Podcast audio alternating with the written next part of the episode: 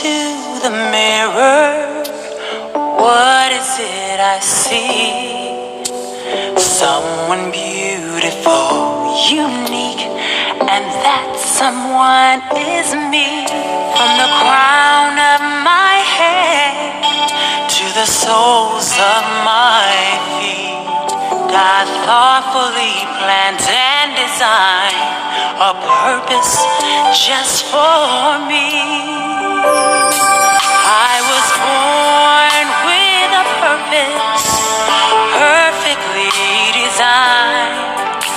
When God breathed life into me, He had a purpose in mind. And though I do not know my future, nor what tomorrow brings, one thing I am sure of, I am a servant of the King.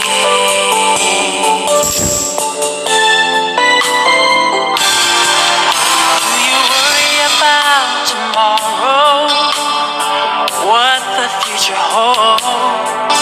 Do you find yourself still searching for that purpose, for that goal? Trust not in your understanding, God has a plan for you. All your ways acknowledge Him, and you'll come to know it too. You were born with a purpose, perfectly designed. When God breathed life into you, He had a purpose in mind. And though you do not know your future, know what tomorrow brings. One thing to be sure of, you are a servant of the King. Maybe I'll be a missionary, or maybe a singer of your praise, or just a simple servant loving my neighbor. Whatever it may be, one thing I know, yes, I know I was born with a purpose, perfectly designed. When God breathed life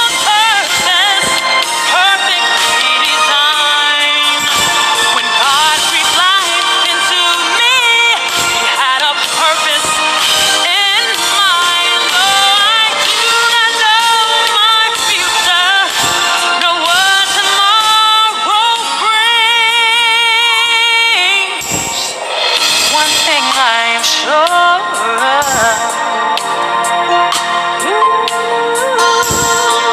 One thing I am sure of,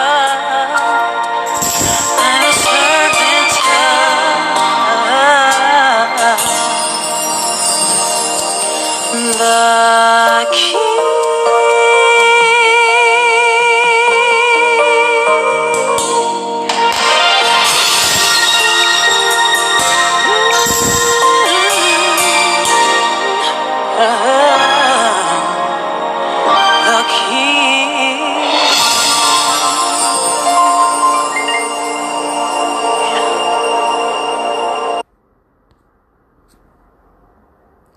Good morning, and this is Mother's Day 2021.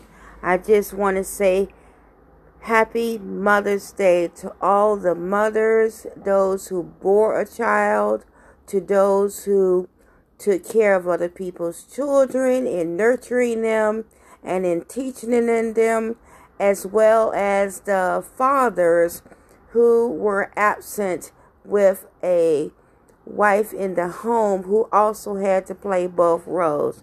So again, I greet you with Mother's Day. Happy Mother's Day today, and may your day be a big blessing. I want to turn your attention over to the book of Jeremiah, chapter 29, verse 11.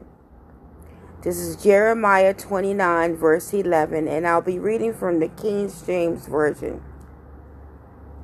For I know the plans I have for you, declares the Lord, plans to prosper you and not to harm you, plans to give you hope and a future.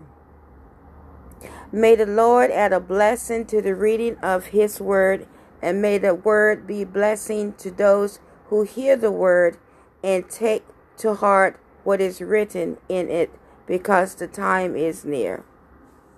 The subject I want to talk about today is celebrating the strength of the black woman.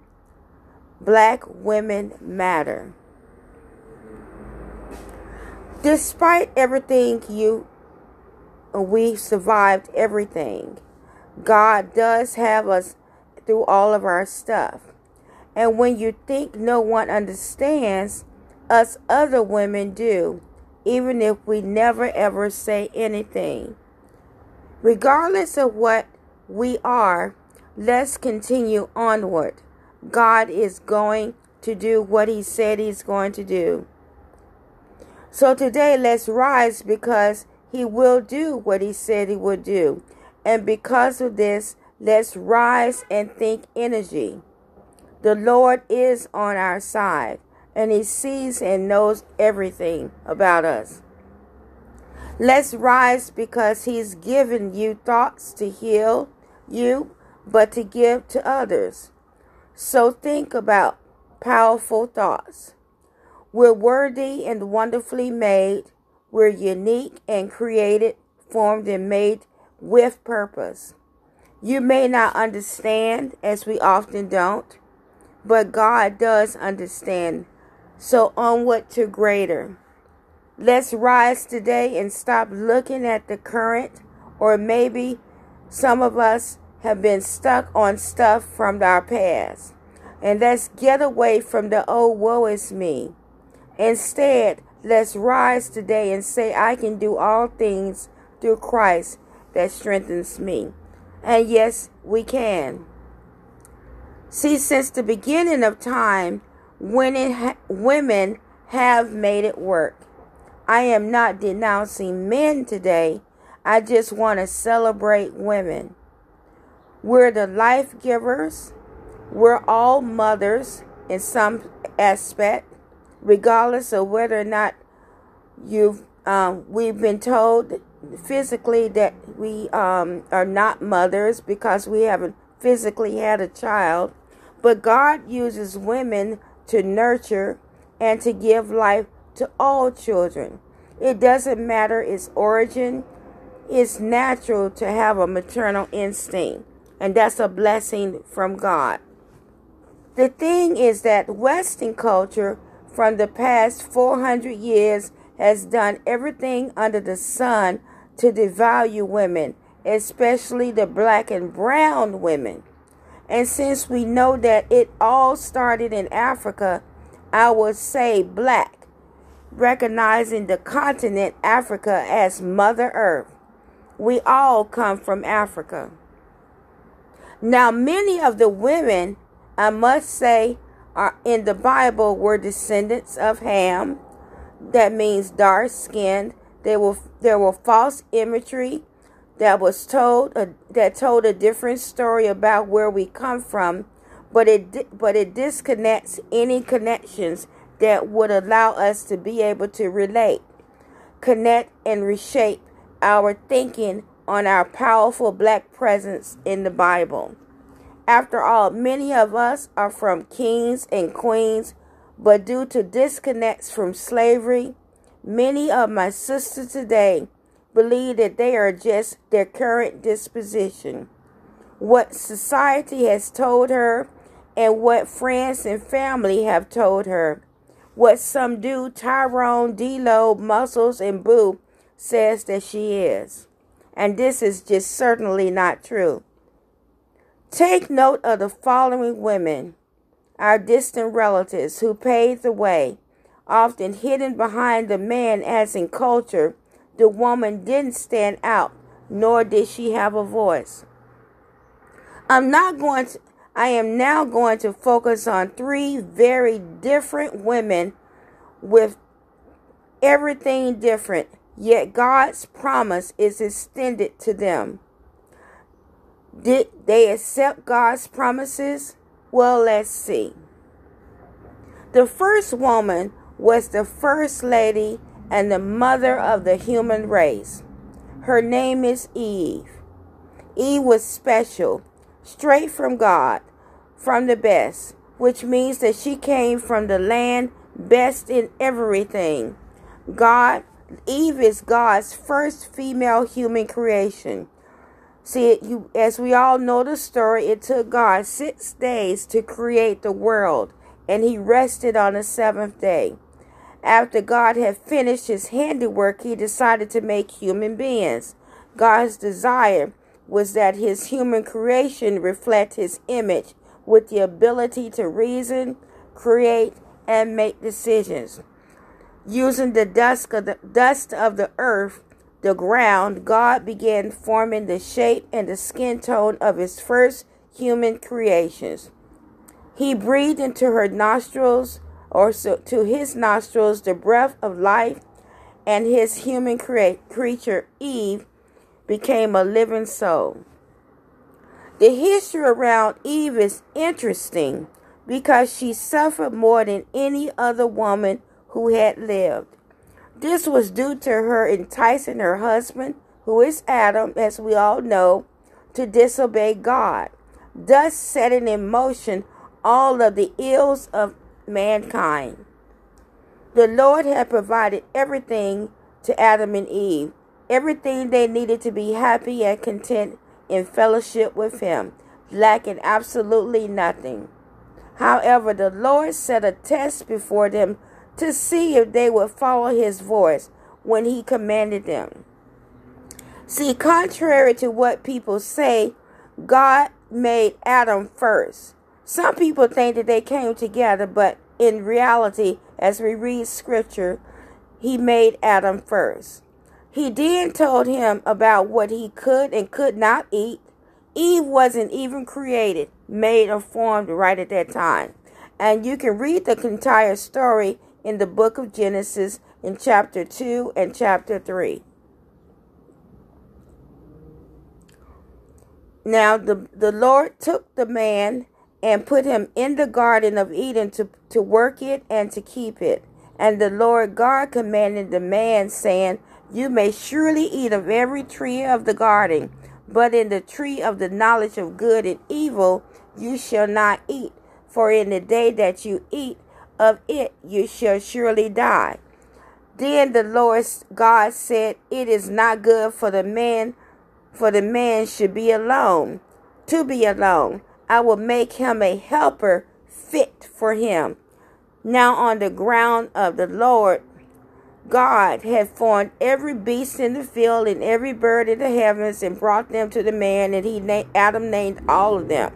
Looks like it was just going to be Adam and the animals until God made Adam a helper fit for him. Now this is clear in scripture that when we have a husband, we do not need to change anything else. He's not your mate. God makes a helper fit for every husband.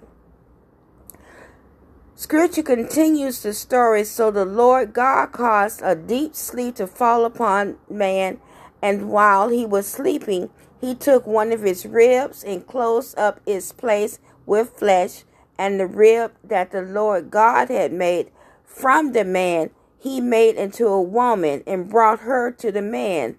Then the man said, "This is at last as bone of my bones and flesh of my flesh. She shall be called woman because she was taken out of man." And even Adam named her woman. So, as we know, Eve wasn't even made when both her and her husband flunked the test that God had already set up. Her biggest problem was that she persuaded Adam to eat the fruit that God told her not to eat. How often do we do these things? knowing that we received the instructions and they didn't, the other person didn't, but we followed that other person's instructions. There's repercussions to doing this, and prisons are full of people who did the same. Houses are destroyed and hanging on a nail, full of dysfunction and maladjusted behaviors because of the following instructions from people who did not get the initial instructions. So as we know, Eve failed the test, and this was just the beginning of the sorrows. The lesson here is that there are repercussions to actions. Like Eve, who suffered hard, it was painful to suffer the punishment of God. Before the fall, she didn't know about evil, Satan. Her world was of the radiance of God's brightness and glory. Her world was full of God walking and talking with her daily, living in a perfect environment where there's no sorrow and pain, no tears, no grief, only knowing love. After the fall, it all changed. Just think, the first ever eviction, Adam and Eve, from the beautiful, perfect Garden of Eden that the Lord had placed them in. Next, Eve had to bear children in much pain. And you'll read that again in the book of Genesis and the 3rd chapter. Next, Eve no longer carried equal status with her husband, Adam, and she now fell under his authority. See, it's best, with all the things that went on, it is best to admit our mistakes. Adam blamed Eve, and we know that Adam blamed Eve and God. The woman you put here with me, she gave me some of the fruit from the tree and I ate it, emphasizing mine. He was basically telling God, the creator of the universe, hey God, it was her fault, but if you hadn't put her here, none of this would have happened. What an awful move. Then we see that Eve does her blame, but she was thrown under the bus. The serpent deceived me and I ate. Don't we do this too? Instead of looking at ourselves, we look at everything and everyone for our actions. I can recall one of my daughters blaming our water system for giving her some kind of just disease or rash or whatever you want to call it. The same water that everyone else in the house uses to drink. In psychology, it is a tree that taught that we must look at our actions, as this is the only person we can change. We must accept our consequences. If any good comes from it for our benefit, that is grace. And then the consequences are dished out. And we all know the story. And one thing that is easiest to overlook in the story of Eve is her redemption. Most people, even non-believers, have a knowledge of Eve's creation as well as what led to her downfall. But then we stop there. We don't dig deeper to see how, even in the beginning, God was working to redeem us from our sin. That good news is in the 24 verses of chapter 3 in the book of Genesis. It is easy to overlook the two verses that bring hope. And it is, we already saw that Adam named his wife Eve in Genesis 3:21. God made the garments of skin for Adam and his wife and clothed them. The sacrifice for sin didn't just happen with Jesus on the cross. Even in the beginning, do you see how the Old Testament isn't just about God's wrath? The first story of people screwing up has the consequences and the story of sacrifice. What a wonderful, perfect connection to the sacrifice of his only begotten Son, as we find in John, the Gospel according to John, chapter 3:16. The story continues on with she went on and had three children. We know the story of her three sons, Cain and Abel, but there was also a third son named Seth. And in Genesis 4, she gave birth to Cain and says, "With the help of the Lord, I have brought forth a man." She is not quick to dismiss God, even though she now lived outside of paradise. It is difficult to have bitterness towards someone and recognize their help as well. And one last thing I want to say about Eve. Through her story, we can learn that we must remain faithful in all circumstances. Yes, oftentimes we do mess up, and we can circle back to having our life almost exactly as it was, and that is considered grace. Then there are times, as well as with Adam and Eve, where our mistakes set our lives in a completely different path for the rest of our lives. Somehow that's still considered grace, because it could have been worse. We can choose to dwell on those mistakes, or we can release the bitterness of the past and remain faithful to God for the future. So the next time we think about Eve or someone mentions her, reset your perspective. Recognize that we all have consequences, but it isn't the end of the story. Hold on to God's intent of your life. Be faithful and focus on his blessing for joyful living. And if you need a reminder, I invite you to spend more time with God, understanding his purpose. The good news is that God's intention from the very beginning was to create a strong woman. The good news again is that while society has perverted the purpose of black women, in all women, our emotions do not make us weak. See, being merciful does not make us doormats, and nurturing does not make us coddlers. Are these things possible if used in the wrong way? Yes, but they are not inherently bad. They do not make us weak. They are completely strengths to men. Also, remembering Eve along with Adam's redemption, even though God redeemed Eve and her husband Adam, it didn't stop other things to enter into their family. They had Cain, his twin brother Abel, and another brother named Seth. The lost books of the Bible reveal that they had twin sisters. Their family dynamics were not only a colorful seasonal journey of highs and lows, it was filled with maladjusted behaviors, family violence, and psychotic experiences. They are the first family with the first rivalry in family. And that family had issues brought in from bad decisions to disobey God. More than that, Eve's actions, as we know, led to the fall of the human race of people on the earth. And one last thing that I want to talk about with Eve before we move on. Eve came from God. She came from the ultimate, made especially for Adam. But the family dynamics were atrocious. To humans, it is dead on arrival. Stick a fork in it. I've been duped, I've been had, and I've been bamboozled. But to God, it is just pure redemption.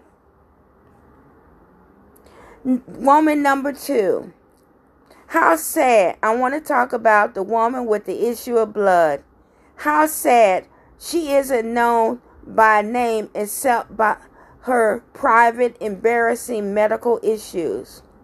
Now, in some studies, I found that they did give her a name of Veronica in Catholicism. But as for what we know, she has no name. So, question: why do we resort to one having fallen into sin, her life, must not have been right. She's doing something wrong. Instead of scolding her, why couldn't the women come to help her by easing some of the discomfort, helping her to clean the blood on her garment, making provisions, the same things they did when it was their time of the month? Understand that the social and the religious laws and norms entail that when a woman has her regular flow of blood, the impurity of her monthly period will last 7 days, and anyone who touches her will be unclean until evening. Anything she lies on during her period will be unclean, and anything she sits on will be unclean. And maybe that would answer the question why other people didn't come to her. So I'm sure that she had a lonely life for the last 12 years. This lady's problem was basically physical. In today's time, this could be either fibroids, which are non-cancerous growths in the uterus that can develop during a woman's childbearing years. It could be endometriosis, which is a disorder in which tissue that normally lines the uterus grows outside the uterus. It can be hemophilia, a disorder in which blood doesn't clot normally. When blood can't clot properly, excessive bleeding, external and internal, occurs after any injury or damage. By the grace and all-knowing of God, we today have technology and advancements in medicine, which is still God.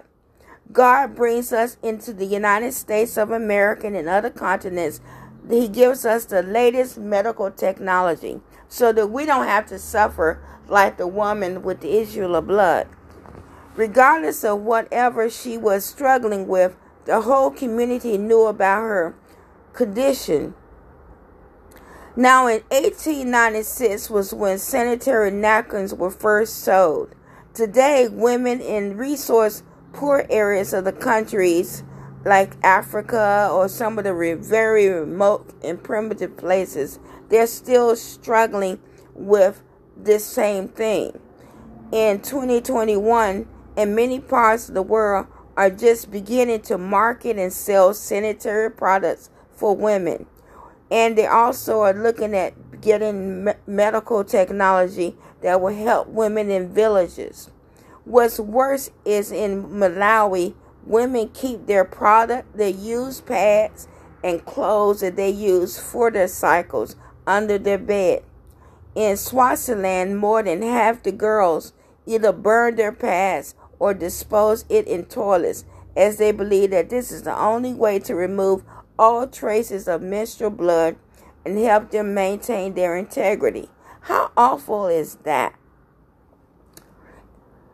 Other sub-Saharan countries have launched initiatives to make better market penetration of sanitary pads. Now back to the Bible. According to the laws in Leviticus, and you can find it in the chapter 15, excessive blood flow made a woman ceremonially unclean. Any furniture she touches was considered unclean. If other people touched her, they were considered unclean.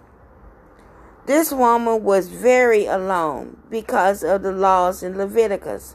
No one wanted to be around her. She couldn't go out in public. She couldn't be hugged by her family. This went on for 12 years. It's just like a 12-year quarantine. And we're struggling with going into year 2 of a quarantine. Just imagine quarantining for 12 years. Not only was she considered unclean, but she probably felt it as well, having to deal with the logistics of trying to have clean clothes and linen for 12 years. The backdrop to this lady was that she was going through this painful and embarrassing medical ordeal. And this was around 30 to 33 AD during Jesus' earthly ministry. The normal menstrual cycle is, as we know, is anywhere from 28 to 30 days with 4 to 7 days on. However, this lady's continuous bleeding went on for 12 continuous years. I can recall personally that I had a cycle that went haywire for 120 days, and which led to me having to urgently get a blood transfusion. That wasn't available to this lady back in this time. Well, as we know, with this lady, she found out that Jesus was coming to town with his ministry to see someone,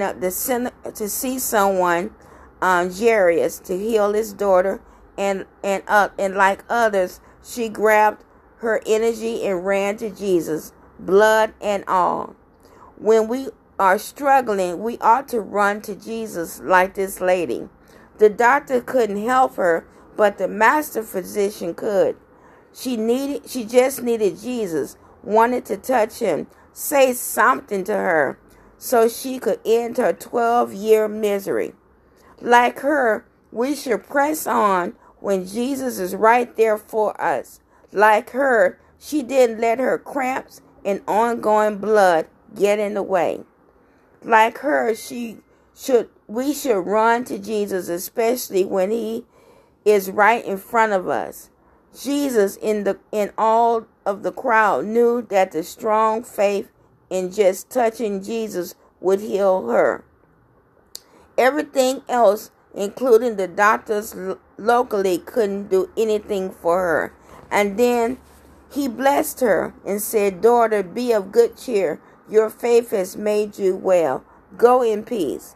And this woman did whatever she needed to do to go get her blessing. If this woman with the issue of blood had accepted the restrictions being placed upon her, she would have never, ever been healed. If this woman with the issues of blood had allowed the failures of her past attempts to be healed to dictate the outcome of her future, she would have never, ever obtained her blessing. We know that she spent all of her money on all the treatments available, and nothing had helped her. So, regardless of what the Jewish law said, she did what she needed to do to get to Jesus. She looked at herself, trying everything possible for healing. After all the no's, all the medical rejections, she didn't give up. She ran to Jesus for her urgent matter. It wasn't about shame or what anyone had to say. She just came to Jesus, wanted to touch him unapologetically with open arms to receive his blessing of healing in faith. That if anyone can heal me, he's my opportunity for healing, and I'm not going to let it pass me by. I'm going to touch him and run with it in faith. In the Gospel of Matthew, he had a different account. Matthew seemed to think that the healing happened after Jesus blessed the woman, whereas in the Gospel according to Mark and the Gospel according to Luke, they wrote that the healing happened as soon as she touched the hem of Jesus' garment. Maybe this discrepancy was simple because Matthew hadn't paid enough attention to this miracle. Of course, he didn't realize the most important part. The woman was healed. And on the real, we all can easily miss seeing miracles too, simply because we're too busy, or we are not paying enough attention, or our focus has drawn us elsewhere. A true story I want to tell you, and this just happened recently. I was reading of a woman on Facebook who was in a class that involved many steps before her surgery that would take care of her health issue. She did everything that was prescribed up to that point.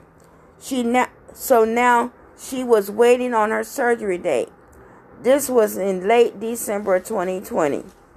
She received her call in early January 2021 for her surgery, but she declined because it wasn't convenient. Then COVID came and slowed down the upcoming surgeries. She was called again recently, and she turned it down again in June and also for July dates. Her excuses were that these dates aren't good and the hospital is 1 hour away and her husband is going to be away. Now she's angry at everyone who gets their dates, gets their blessing, have their surgeries, and move on with the betterment of their health. And let's not be like this lady if we can help it. Let's be like the lady with the issue of blood who just heard that Jesus was coming through and just took it and ran with it. To us, healing is standing at the door. Let's be like the woman. Again, like I say, be like the woman with the issue of blood and get to Jesus, and the social and cultural laws will not stop us. Now, woman number 3. Unlike the previous 2 women, she was known but not for doing great things. Sometimes people can get caught up and think they have arrived, when in fact they haven't. This woman married up, as many people thought, and from many things that I read, as people say, and she was considered today as a woman who has a chronic psychological mental illness, and I would not rule out explosive disorder as one of hers. Was she a queen? Yes. She had many problems. Just because someone has an extended amount of problems, do we just write them off like they're trash, or do we ignore them, or do we pray for them, or do we become a fake friend to them so that we can be on their good side, or do we just shake our head every time we see them, offering pity instead of asking God to give them to give prayers, to intervene? And I'm sure we've all met women like this. They're in power, yet the ruling is vain and explosive. In today's terminology, would be diagnosed as having intermittent explosive disorder, which is a form of anxiety, if you're questioning what it is. It is repeated sudden episodes of impulsive, aggressive, violent behavior, or anger, or verbal outbursts, grossly reacts to things grossly out of proportion. It is today road rage, domestic abuse, throwing or breaking objects, or temper tantrums, or anything else violent. This woman could have been having bipolar anger, which is impulsive, intense, erratic, and explosive. When asked a simple question and responding with irrational anger and or irritation, when one is lashing out for no logical reason on those that love and care for them. But I'm not so sure about her. We're speaking of Jezebel. Her story can be found in the Old Testament in First Kings chapter 21. And you can read her story for yourself. Although she is a queen, she is one of dishonor. Today in 2021 in the United States of America, we've just had our own experience with poor and mental illness leadership. Anyway, this lady is the vilest woman in the Bible.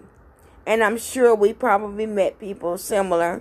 Can you imagine her if social media was present today?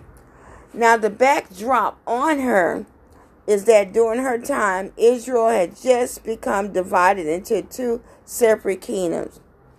We had the tribe of Judah and the tribe of Benjamin. They remained as one kingdom, controlling the southern kingdom, Judah. That's, you can read more on that from First Kings chapter 12. The other 12 tribes were controlled the northern kingdom of Israel. Each had its own king, while the southern Judah honored all of the laws and ordinances handed down by Moses, the holy days, the rituals, the ordinances, and the commandments. The northern kingdom changed the laws of Moses and began to worship idol gods, mixing pagan customs with Judaism. That is, they defiled their own religion. Their kings were evil and worse, especially my black queens and kings. They led the entire 10 tribes of Israel into idolatry. This is for you, brothers. One of the laws stipulates for Israel to honor ways to not marry women outside of their nation unless she converts to Judaism. So here we go. Jezebel, Queen Jezebel, was not Hebrew, and she wasn't and did not convert to Judaism. Question: what was King Ahab thinking when he met her and when he married her? It must have been something, because she influenced him to worship her idols of Baal and Asherah. It must have been something because she had King Ahab kiss her feet. He established an altar for these idols. Because King Ahab inherited the northern kingdom from his dad, who was King Omri, he brought the northern kingdom of Israel to great power and established Samaria as its capital. This made Jezebel powerful too. As queen, yet she was evil and very unpleasant. She ordered the prophets of God to be massacred. She personally ordered the execution of Naboth, a law-abiding landowner, because her husband, King Rahab, really wanted his land. His death was, but we have to know that, like I said before earlier, that there are consequences to your actions. Because Queen Jezebel's death was pretty gruesome. She was thrown out of the window by members of her own court. Her flesh of her corpse was eaten by stray dogs. And you can read more about this in First Kings chapter 21. She incited her husband to leave his worship of Yahweh and promote worship of Baal and Asherah largely. She became associated with false prophets. In some interpretations, it said that her makeup and her dress made her look like a prostitute. Her husband was the only king to sell out and do wickedness in the sight of the Lord, because she stirred him up. So again, I ask, what in the world made him go to her? What did she say to him? What did she do? Now that's it for her in a nutshell. Yes, she could have done better for herself. The windows were open to her to do great things, but she didn't. The opportunities were greatly, but she could care less. However, she chose to do the wrong things. Her work is subtle, meaning she was cunning, she was deceptive, and seductive to tear apart entire marriages, churches, and other entities. Unlike many evil spirits, this one, like Jezebel, operated in a more subtle and sinister way. So all I can say at this point is sick, sick, and sick. Jezebel often didn't do the dirty work herself in Scripture. Haven't we seen that before recently? Instead, she connived with others to get it done for her. For instance, when a man named Naboth refused to give the land of his ancestors over to the king of Vineyard, Jezebel writes letters to her husbands in her husband's name to get Naboth killed so she and her husband could acquire the vineyard. We know that she used something. Maybe she used the powers of seduction to woo a married man or want a man of God away from the path of righteousness. Now, don't act like this is strange, as this happens all the time. We know that King Ahab married wrong, and his wife had him to do wrong. Had only this been different, we would not have known about Jezebel's story before this. We don't know what made her evil. We do not know beyond her actions what made her do the things that she did. Many men marry wrong, and some are able to divorce. In our time, and their Jezebel has consequences to her actions, if not change. God's grace is there if he or she wants it, but you have to want it sincerely. Jezebel thought she was above the law, and she thought she was above God. Jezebel definitely has power and control issues. Jezebel definitely has narcissistic personality disorder. Jezebel definitely has borderline personality disorder. That is, this disorder impacts the way she thinks and feels about herself and others, causing problems and the functions that she has to deal with every day. Jezebel threatened to have the prophet Elijah killed. Jezebel believed kings and queens had absolute power to do whatever they wanted to do and used their cunning to take control of a king and his nation. Yes, again, there are still consequences to your actions. Like I keep saying, you're still loved. You're still redeemed with redemption.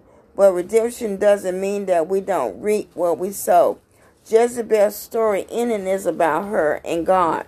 Since this is all we have, we can learn from this, and while we have the grace and the mercy to get our stuff on track, let's open the door. Being a mother to your own and to the world is an awesome responsibility. Let's not be like Jezebel. Let's do our best. Let's run to Christ like the woman who's nameless with the issue of blood.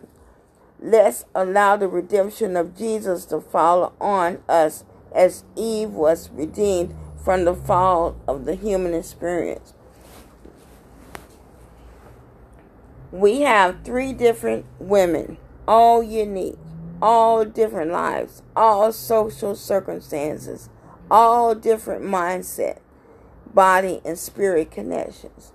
We know the first lady was created by God, lived in the Garden of Eden until she was taken out. The second woman had an embarrassing blood disorder until she met Jesus and she touched his garment, and her faith healed her. The third woman thought she was above God, didn't need God, but was gruesomely killed.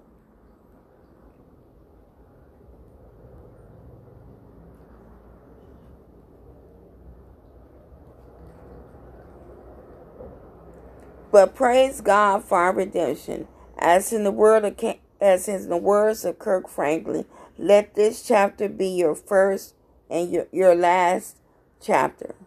The word says in Romans 5:8-11, but God demonstrates his own love for us in this: while we were still sinners, Christ died for us. And since we have now been justified by his blood, how much more shall we be saved from God's wrath through him? For if while we were God's enemies, we were reconciled to him through the death of his son, how much more, having been reconciled, shall we be saved through his life? Not only is this so, but as we boast in God through our Lord Jesus Christ, through whom we have now received reconciliation. Our redemption is God's plan for us, becoming the best version of ourselves. To do this, we must open the door to Jesus, who's standing at the door and knocking. Like these women, we all have free will to choose our journey that is in our forefront. For us, we're the same. Door number 1, you were personally there. Initially, but you've allowed something contrast and sneaky to persuade you, and thus persuading another who was directly with God to get in your instructions and get in the way to persuade you, to persuade someone who really did get the instructions and go against what God has already told them. Or you can go to door number 2. You have a health issue that has been with you for 12 years. You spent all of your money. You've gone everywhere to find no resolution. And I can imagine the thoughts that you may have had in dealing with the problems. But you decided when you saw that Jesus was on the path and coming toward you, that you wanted to touch him in faith to get your resolution. Or you can choose door number 3. You married power, so you think you have power. And I can say that many people act this way. I want because I want. And I tell you to do what I want you to say because I have the power. But fortunately, I died because I thought I had everything. Psalms 33 verse 11 says, "But the plans I have for you, says the Lord, stand firm forever, the purposes of his heart through all generations." So still a part of the God's plan, we were born with plans from God. Things happen along the way. Jesus never ever left us. We, on the other hand, left Jesus. So what is your thing to be redeemed? Jesus is for us, and Jesus is for everything that we have going on. The world will cast us down and throw us away and throw the key away, say mean things and blame us for their stuff while the madness is going on. But Jesus comes in to redeem and take away all the stories and all the problems that we have, and to bring us to a place of peace and resolution. That is the wilderness journey, and when we meet Jesus. So stop your blaming and come to Jesus. Praise God for God's plan. By his grace, we're healed. We must do our part. We must do our work. God's plans have been in place before we were conceived in our mother's womb. This is what makes mothers who carry and mothers who teach and mothers who nurture so important. Life would not properly be without mothers. So today, let's do God's plan with our daily redemption.